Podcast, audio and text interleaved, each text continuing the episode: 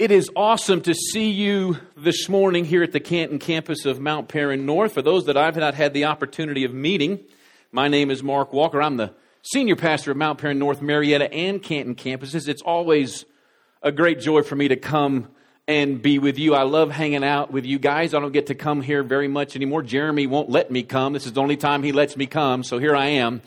But uh, it's it's always a great privilege. I love hanging out with you guys. I tell you, I what I especially love about this place is that you guys are very authentic, genuine, real in your engagement with God.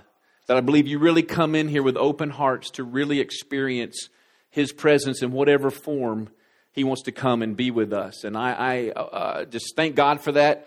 I attribute a lot of that to Pastor Jeremy, the Canton campus here, and all of the leadership. Are you thankful for him and all the leadership that, is, that leads this campus? We are really blessed. So I just enjoy being with you uh, and uh, just thankful to God for you. Uh, as Pastor Jeremy mentioned earlier, that we began a series last week called Daily Grind. He and Corey talked about marriage. This morning, I want to talk to you a little bit about parenting. So, you ha- if you happen to have a Bible, I encourage you to turn to Ephesians chapter 6. Ephesians chapter 6. Ephesians is in the New Testament. Ephesians is between Philippians and Galatians. And we'll be looking at chapter 6, verses 1 through 4. We encourage you, bring a Bible as often as you can when you come and join us here. You can have that on any kind of an electronic device, or if you're old school, bring it in genuine leather, or even in paperback, whatever. Usually the scriptures we go through are on the screens. But we encourage you to bring a Bible just so you can read along, make notes, underline. So throughout the week, you can go back, maybe read it, uh, meditate on it, just pray more about what the Lord might speak to you about what we're talking about here today. And this morning we want to talk about parenting. So let's go to the Lord in prayer. Father, we thank you for the opportunity to be here, the opportunity to engage your presence and to worship you. Father, I thank you for, for these great people. I thank you for what you're doing in this place. I thank you, God, that you are faithful to meet with us. And now, Father, for the next few moments, as we continue to look at you and look at your word, minister to our hearts, speak to moms and dads, speak to sons and daughters, speak to all of us, God, but how you would really want us to really lead our family lives.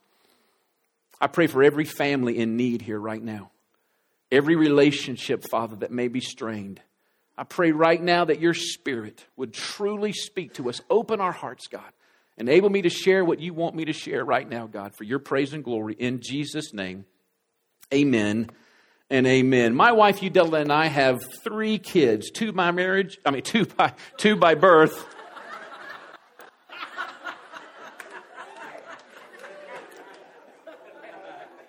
let me, let me, let me, let's pray again.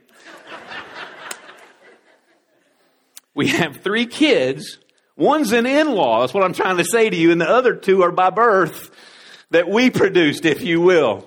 All of them are legit. Let me just put it that way. Now, you know my son, he's the guy that stands up here and lead worship. If you attend this campus regularly, he's the guy that leads worship up here, Justin. You've probably met his wife, Amanda, our daughter in law, and they have produced the greatest granddaughter to ever walk the planet. Yeah, that's my, that's my family back there applauding, by the way. But one that you probably haven't met is our daughter Ashton. She's 22. She attends Lee University. She's a senior there, and she hasn't been here as much because she's away at school. And this is her there. There's my beautiful daughter. And I had to have my beautiful granddaughter in there. That's Kennedy. But that's Ashton there. And uh, this next picture you're going to see is Justin and Ashton when they were little bitty guys. That's uh, in those pictures. They're sort of different ages. They're the oldest that they are is Justin's probably about five, and Ashton's probably about two. That's the oldest in those pictures. And here's the great mystery of parenting the great mystery is that these beautiful, wonderful bundles of joy can become demon possessed in any moment. Anybody know what I'm talking about? That is the great mystery how these just cute faces can become holy terrors at the drop of a hat. This beautiful little girl that you see here, my daughter Ashton, when she was about four, I had spanked her and uh, she was sitting on the bed and she was whimpering, crying a little bit after the spanking. And what my wife and I always tried to do with our kids when we discipline them is to make sure they understand exactly what we were disciplining for, trying to connect the discipline with the behavior. But we'd always try to tell them, look, whenever daddy spanks you, he still loves you. I mean, we'd always try to communicate that. And I did that with Ashton. I'd spanked her and she's sitting there. And I said, Now remember, Ashton, whenever daddy spanks you, he always loves you. Daddy will never stop loving you. No matter how much trouble you get in, daddy always loves you. Remember, whenever I spank you, daddy always loves you. Do you understand? Yes, I understand. I picked her up, kissed her, looked her right in the eyes, and I said, Whenever daddy spanks you, I still love you. Put her down on the floor, and this beautiful little angel kicked me in the shin, looked in my face, and said, Daddy, when I kick you, I still love you. Walked out the door. Demon possession right there in front of me. I didn't know what to say. I was totally shocked. I mean, a four year old had trumped me. Parenting is challenging no matter the culture. It's intimidating, it's overwhelming, it's frustrating. Yet it's the most rewarding and fulfilling thing anybody could ever do. But it is hard work. I mean, even for the ultimate parent who is God. God's the ultimate parent. Can you imagine parenting this world? He has to parent this whole world. And it's challenging for him. Think about it a moment. Now, this ought to free every parent in the room. Every parent that's in this room ought to be freed by this statement. God made a perfect world. He made two perfect kids, put them in this perfect world, created a perfect environment for them, perfectly loved them, provided them everything they needed perfectly. Yet these two kids turned on him. That'll make every parent feel good that even God's perfect kids turned on him and they created a sin broken world that you and I have to try and parent in. And the beauty of it is, is that God, even in this sin broken world with sin broken kids like you and me, still chooses to parent us. See, we're sin broken parents trying to parent sin broken kids. That's a tough challenge. But see, God makes it possible.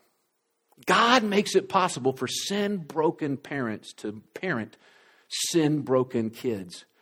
Because when you look in the Bible and you read the Bible, the Bible isn't just a book of do's and don'ts. It's not just a book of rules and regulations. It's not a book of just theology and doctrine, though obviously that's in there. It's a book about people, it's a book of stories. And when you read throughout that, you read about all these families and the dysfunction of sin within those families. You read about how parents aren't parenting their children right and how children are rebelling against their parents. You read about kids that are spoiled rotten by their parents. You read all these things, yet in the midst of all that, this beautiful, amazing God intervening with all of that and, and enabling these sin broken kids and parents to actually produce something very, very special and real. You see, Jesus Christ levels the playing field. Jesus Christ makes it possible for terrible parents and children to actually be good parents and children. Jesus Christ makes it possible for parents to love rebellious kids. Christ makes it possible for kids to love neglecting parents. Jesus Christ levels the playing field. And when Paul writes about parenting, about children and parents. He writes it in the context of Christ. He writes in the context of a relationship with God. We've been looking at the book of Ephesians since the beginning of the year, all throughout the year, different times. We've been looking at the book of Ephesians. We're coming to the end of that book, and the whole book of Ephesians is really about who we are in Christ. And Paul, at the end of this letter, he's really getting down to how we live out who we are in Christ on a daily basis. How we live it out in everyday lives. You see, Jesus Christ isn't just for Sunday morning in church. Jesus Christ is daily life. He is our lives. We sang about it this morning. He's the cornerstone. He's upon whom we build our lives, including our parenting, including what it means to be sons and daughters, moms and dads. So let's dive into this when Paul's saying to us, Ephesians 6, verses 1 through 4, and let's take a look at what Paul might be saying about parenting. This is what he says. He says, Children, obey your parents in the Lord, for this is right. Honor your father and mother, which is the first commandment, with a promise that it may go well with you and that you may enjoy long life on the earth. Fathers, do not exasperate your children. Instead, bring them up in the training and instruction of the Lord. And in those four statements, Paul really gives us the fundamental truths of the family life. That the bottom line is children obey your parents, parents don't exasperate your children, inspire them. And in both context, it's in the Lord. I mean, right here, he cuts through all the ideologies of the culture. He cuts through all the ideas that, that the society has. He even cuts through all the generational dysfunction that we pass within our families from generation to generation. He says, here's the bottom line. Here's the guiding truths. Kids, obey your parents. Parents, don't exasperate your children, inspire them. And both is in and unto the Lord. There's the guiding truths of parenting. Now, let's begin with children because that's where Paul starts. Verses 1 through 3. Look at it again. He says, Children, obey your parents in the Lord, for this is right. Now, he's not saying kids obey your parents only if they walk with Christ. He's not saying just follow Christian parents. The idea here is obey your parents as obeying the Lord. It's as doing it as unto the Lord. That's where the obedience comes from. It's in that context. Then verse 2, honor your father and mother. Here he begins to quote a commandment, a promise from the Old Testament, which is the first commandment with a promise that it will go well with you and that you may enjoy long life on the earth. Now this is quoted, this Old Testament commandment is quoted five times in the New Testament. So in essence, the New Testament writer says this is the basis of how children are to function in homes. They are to be obedient and honoring of their parents. Now, what they're quoting is one of the Ten Commandments. It's one of the biggies. Exodus 20, verse 12. This is what they're quoting. Honor your father and mother so you may live long in the land the Lord your God is giving to you. Now, when God gave that to Moses, and Moses gave it to the children of Israel as they're headed into the promised land, he's speaking to the Jews about the land they're about to live in. So this is something specifically spoken to the Jews at that time so that they can live in the land. He says, look, I'm giving you this land. Here's the best way to live in this land. Kids, obey your parents. But it wasn't ever intended just to be something to the Jews for living in Israel. It was to be given to all of humanity. So when Paul quotes it, in Ephesians 6, he doesn't just talk about living in the land. He talks about that you can live long on the earth. The land he's talking about is the whole earth because this is for all people. Because mainly who he's writing to in the Ephesians are to Gentile believers. That's who he's mainly writing to, though there are Jewish believers. So he's basically saying this is the fundamental truth for kids. Obey your parents. Now, when the promise says so that you may live long on the earth, it's not guaranteeing long life. What it's basically saying is, however long your life is on the earth, if you want it to be a joyous, prosperous, stable, productive life, one of the best ways to do that is to be a kid that obeys his or her parents. That's what it's saying. However long you live, the most joyous, prosperous, productive, stable life is found in kids that obey their parents. Now, I want to talk to kids. How many, we got middle schoolers, teenagers, maybe even college students. You're a middle schooler, teenagers, college student. Raise your hand in the room. Put it up good and high. All right, we got a good group here. Awesome. I'm talking to you. All right? Talk for you for a moment. Obeying and honoring your parents. Three quick things what obeying and honoring parents does. Number one, obeying and honoring parents produces trust. Listen to me, kids. Take it from an old man who's raised two kids, who has been a kid. You want more privileges? You want to hang out with your friends more? You want to be able to do more without parental supervision? Obey your parents. That produces trust. If they trust you, they will say yes more. If they don't, you will hear no more. Be smart. Fake it if you have to.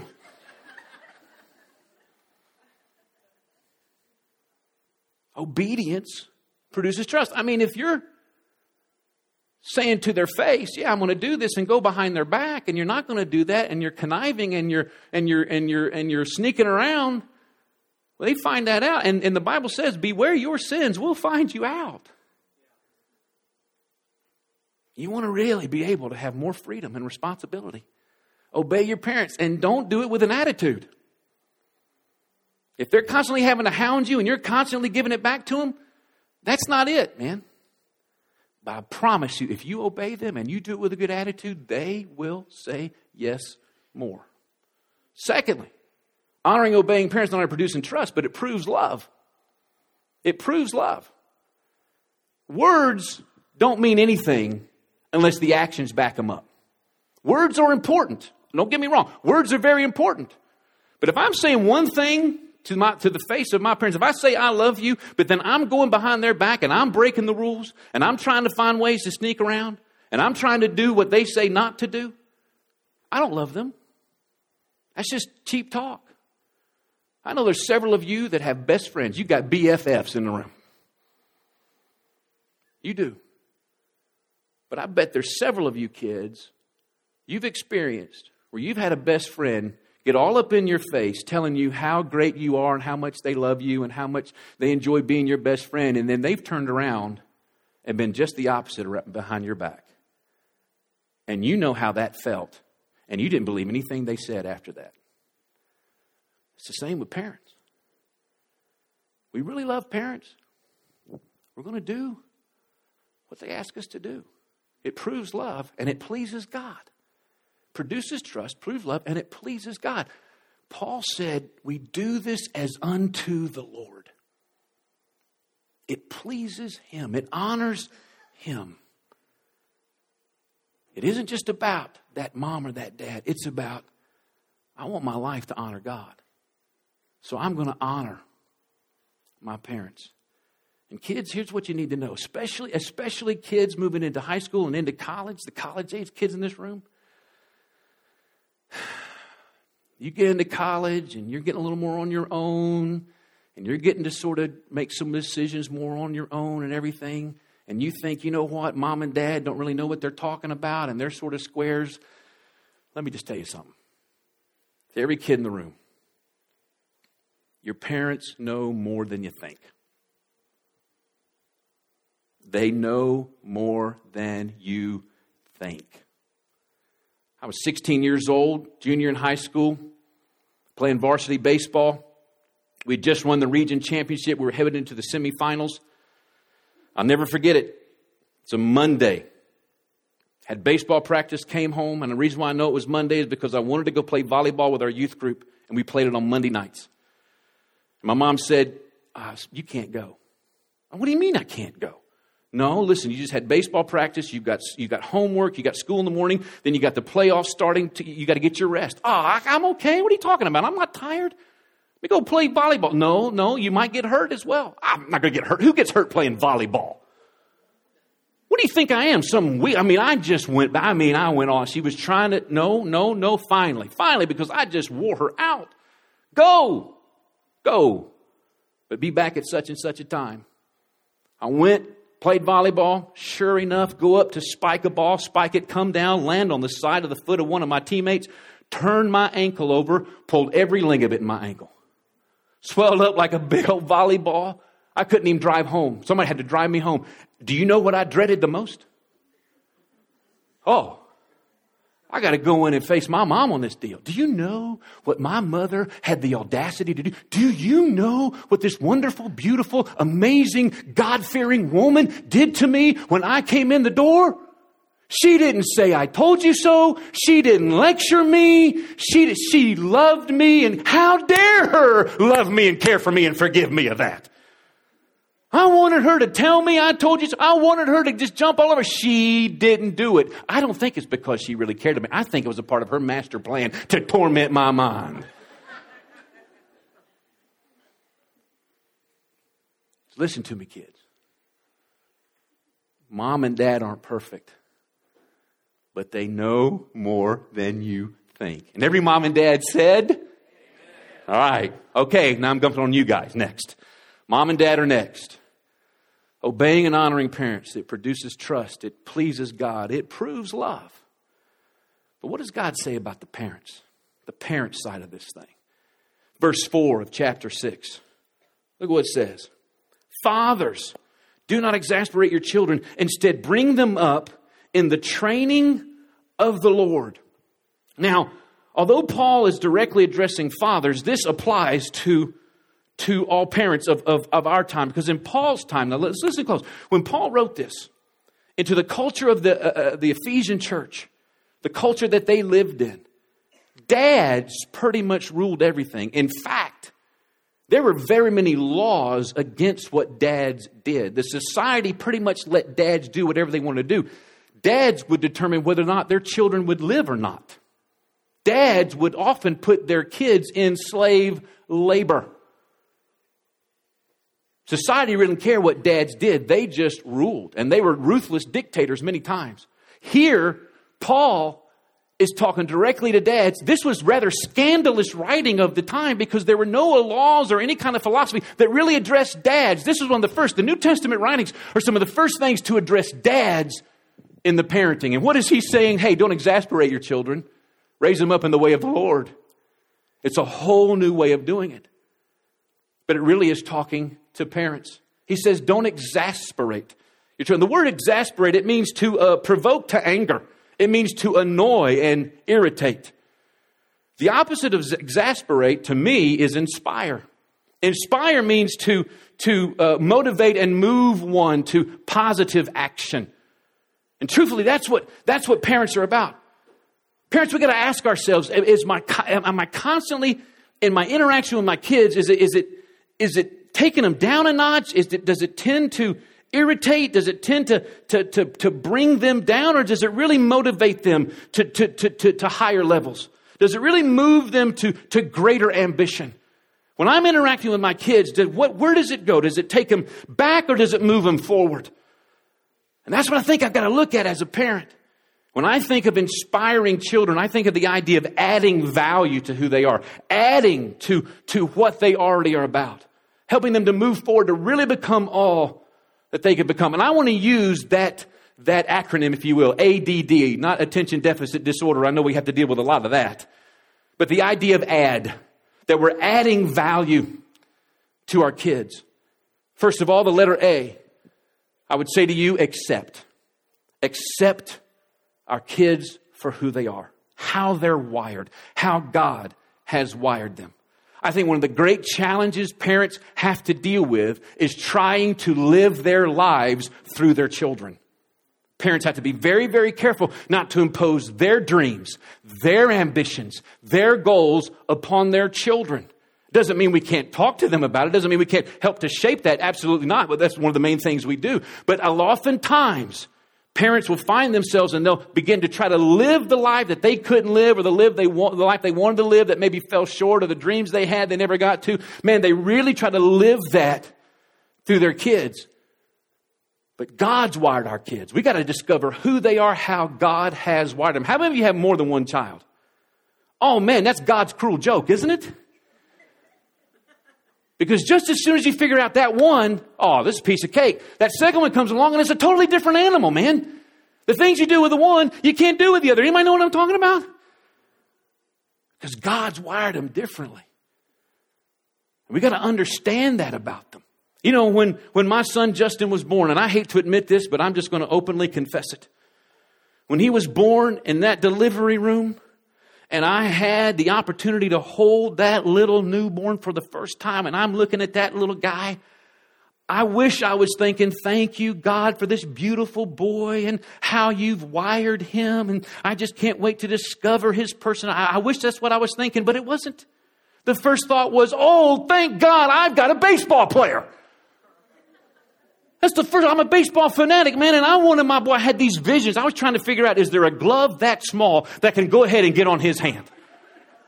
Can I? Is there a what size ball can I get into his hand? I mean, I just I had visions of being at high school games and going into college and pros, and I just had all this vision this baseball flair, And God, in His infinite wisdom and great sense of humor, Justin hated baseball. He hated baseball. He loves it now. We watch, we watch it together all the time, but he hated to play it. And we were living in Orlando, Florida at the time, and, and he was about four years old, and it was coach pitch baseball, and the kids didn't have to know what they were doing out there. In fact, all the dads would stand out there behind their individual son to help them know what to do. It's one of those deals, you know, the ball's hitting left field. Every, every kid ran out there. The right fielder run all the way to, you know, trying to figure out how to, where they're supposed to play. And he's standing out there. It's hot dusty, as coach pitch, nobody's hitting the ball, there's nothing happening. And he's standing there like this, and I'm standing behind him. And he just turned around looked at me and said, Daddy, I hate this. And then looked back. And I'm thinking, I've lost him. He's gone. And I asked him one time, I said, Son, what's your favorite part about playing baseball? He said, I love to sit in the dugout and play in the dirt. At that moment, okay, done with this. Oh, he's an amazing kid. I thank God. He, he gave me some wisdom in the limited amount of time that I've used God's wisdom in my parenting. I didn't try to force this kid to be a baseball player. He's an amazing young man. Let me tell you, he's far, he's far more along than I was at the age of 25. When my daughter was born, I got a ballerina. That's all I could think of. Nutcracker Suite was just all I could see her in. She's a good little dancer, but hated ballet. She took ballet. She took tap. She took jazz. She took creative movement, whatever the heck creative movement is. That's just, they just wanted more money and I shelled it out, man. you know, she took ice skating. She played the piano. She played the, I mean, the girl was like a little butterfly. She just would go one thing the next. And, and she did well in most of them and she thought she did great. On. She even played T-ball one year and there's not an athletic bone in this young lady's body. Four years old, played T-ball. Two reasons she wanted to play T-ball. Number one, to wear the costumes, she said. Number two, because we dragged her to watch Justin play, we had to drag Justin to watch her play. That's the only reason she played. Four years old, sibling rivalry, demon possession, I'm telling you. We asked her one time, What do you want to be when you grow up? She said, You know, I do so many things well, that's hard to decide.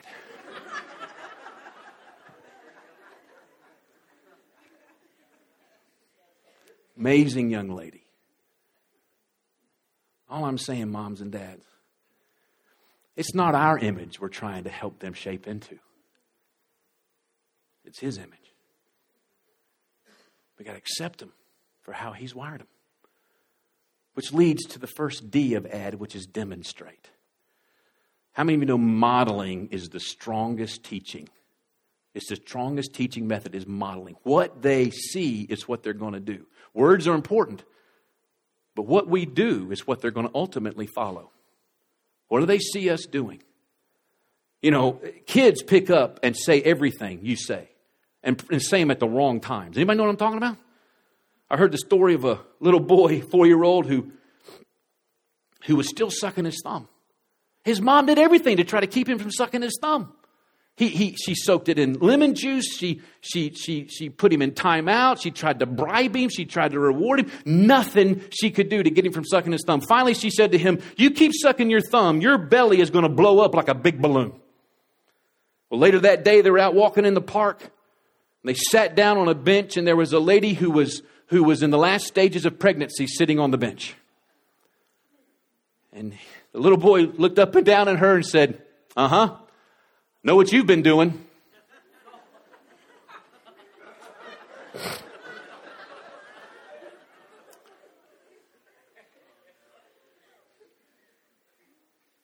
Listen,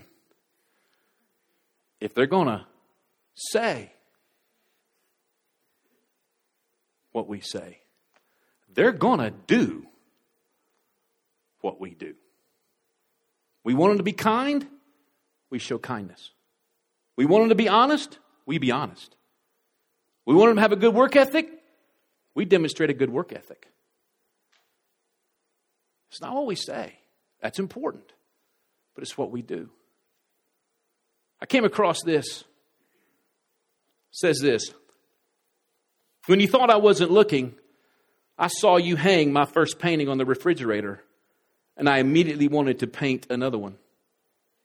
When you thought I wasn't looking, I saw you make my favorite cake for me, and I learned that the little things can be the special things in life. When you thought I wasn't looking, I saw you make a meal and take it to a friend who was sick, and I learned that we all have to help take care of each other. When you thought I wasn't looking, I saw you give of your time and money to people who had nothing, and I learned that those who have something should give to those who don't. When you thought I wasn't looking, I felt you kiss me goodnight and I felt loved and safe. When you thought I wasn't looking, I saw you take care of our house and everyone in it, and I learned we have to take care of what we are given. When you thought I wasn't looking, I saw how you handle your responsibilities, even when you didn't feel good, and I learned that I would have to be responsible when I grow up. When you thought I wasn't looking, I saw tears come from your eyes, and I learned that sometimes things hurt, but it's all right to cry. When you thought I wasn't looking, I saw you cared, and I wanted to become everything that I could be. When you thought I wasn't looking, I learned most of life's lessons that I need to know to be a good and productive person when I grow up. When you thought I wasn't looking, I heard you say a prayer. And I know there is a God that could always talk to, that I could always talk to and trust in Him. When you thought I wasn't looking, I looked at you and wanted to say, Thanks for all the things I saw when you thought I wasn't looking. The second greatest thing moms and dads demonstrate to their children is we show them how a husband is to treat his wife by how they see their dad treat their mother. And we show them how a wife is to treat her husband by the way their mom treats their dad.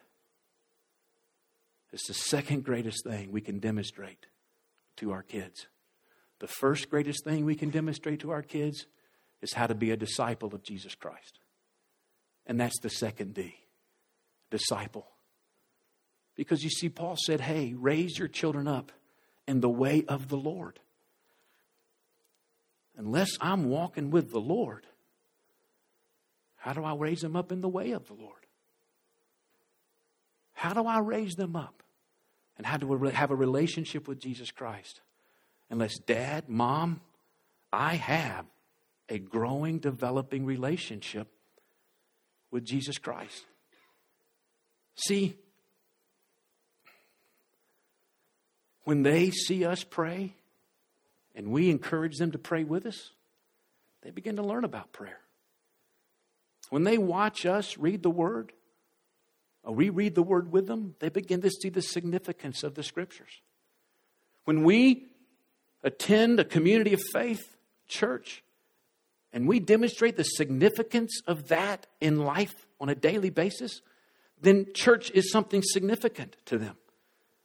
When we really recognize and thank God for the gifts and talents and abilities we have, and we demonstrate and show them and using them for the glory of God, that that's what our life's about, they understand that they're made for a purpose, His purpose.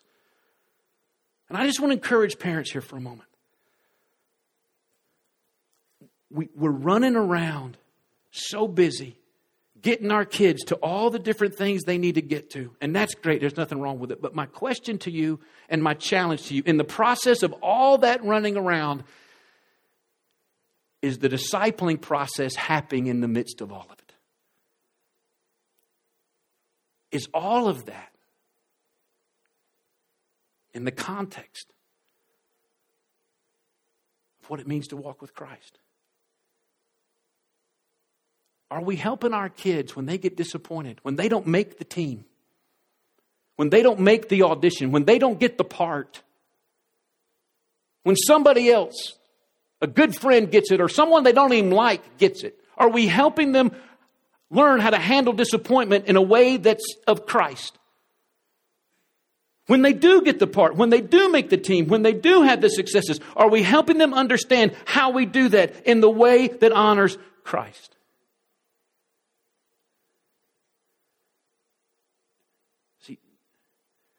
Jesus isn't just about Sunday. Jesus is about every day. I want to invite the band up, if they would. You know, we have an amazing resource.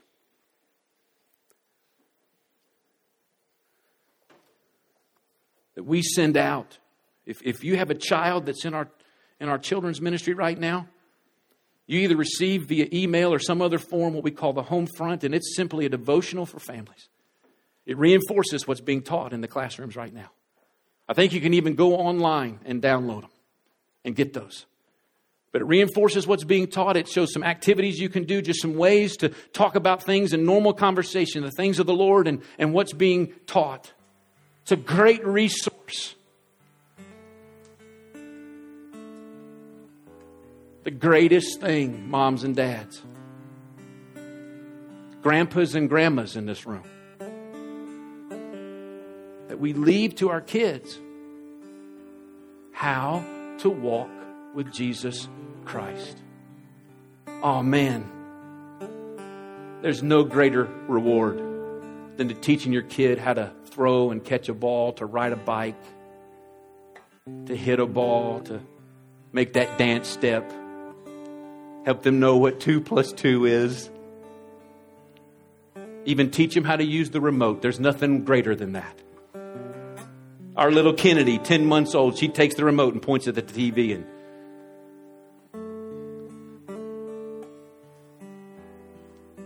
But what will save and advance their lives? Do they know how to connect to God?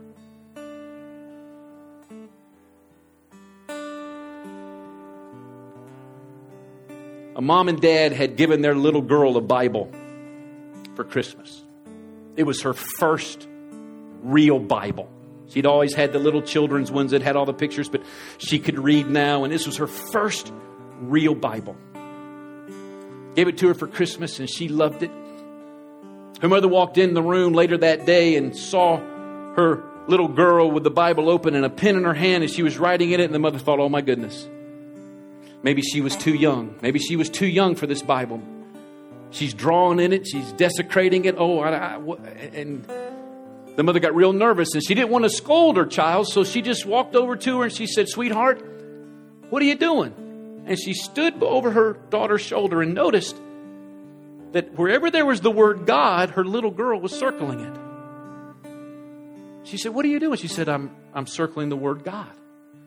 She said, Well, why are you doing that, baby?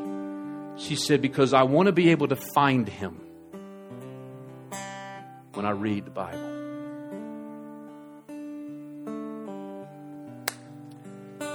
When our kids are reading our lives, moms and dads, are they finding God?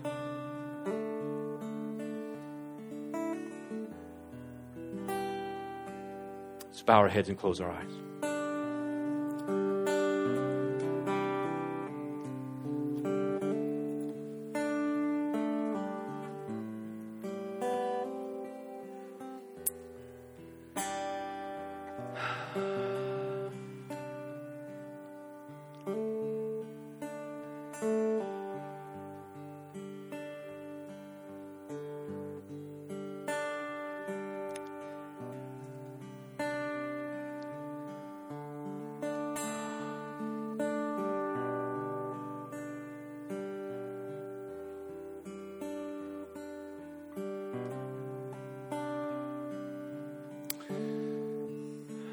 Father, I lift up every family in this room right now.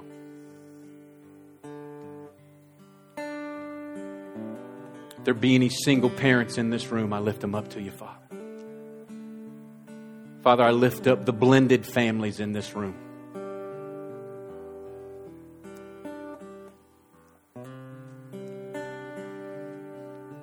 Father, I lift up